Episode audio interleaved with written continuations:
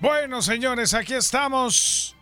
Por supuesto, con las conclusiones finales de lo que fue este partido de Champions League a través de TUDN Radio y en donde terminaron empatados a cero goles el Apoel y el equipo del Ajax de Holanda. No se complicó al final para los holandeses por la expulsión de Masraoui, pero en realidad el Apoel, Katia Mercader, Ramoncito Morales, el Apoel generó las más claras del partido y de no ser por el portero André Onana, estaríamos cantando una victoria del cuadro chipriota.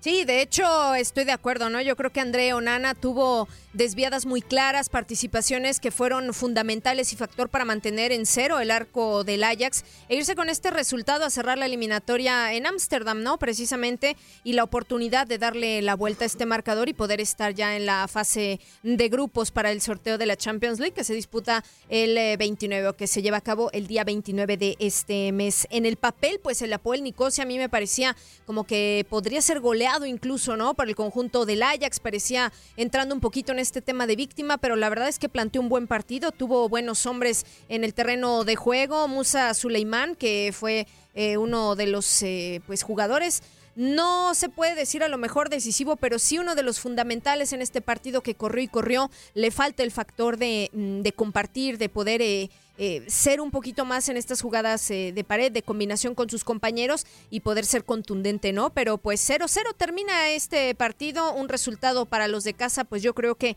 dentro de todo, favorable.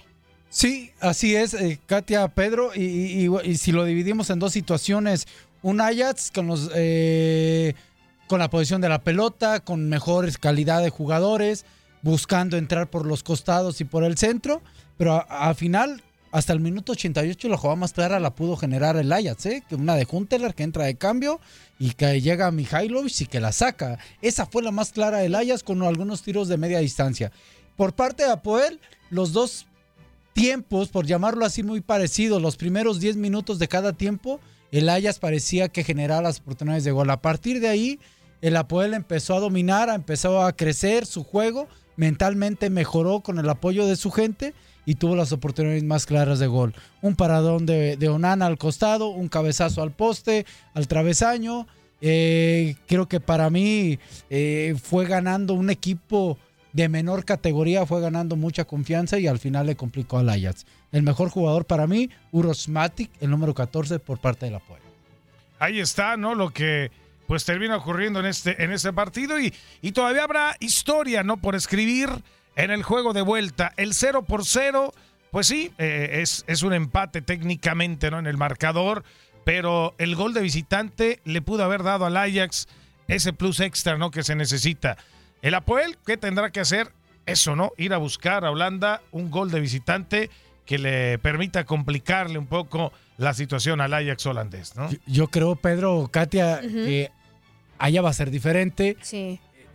Va a ser muy parecida a la situación. El Apoel va a estar metido atrás, pero creo que allá el Ajax, con la motivación de su gente, su arena y todo, eh, va a encontrar ahora sí la sapiencia suficiente y la concentración necesaria para generar el gol que le dé eh, la ventaja y después a, partir de ahí el manejo del partido.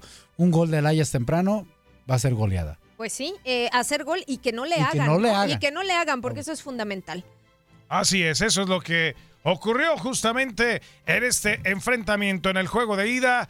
El Apoel y el Ajax de Holanda terminaron empatados a cero goles y lo viviste a través de tu DN Radio. Muchas gracias, Katia. Gracias, compañeros. Aquí nos escuchamos pronto. Ramoncito Morales. Muchas gracias, Pedro. Y ya saben, con la producción de Toño Murillo, yo soy Pedro Antonio Flores. La invito a que siga conectando, siga la programación de tu DN Radio. Gracias, pásela bien.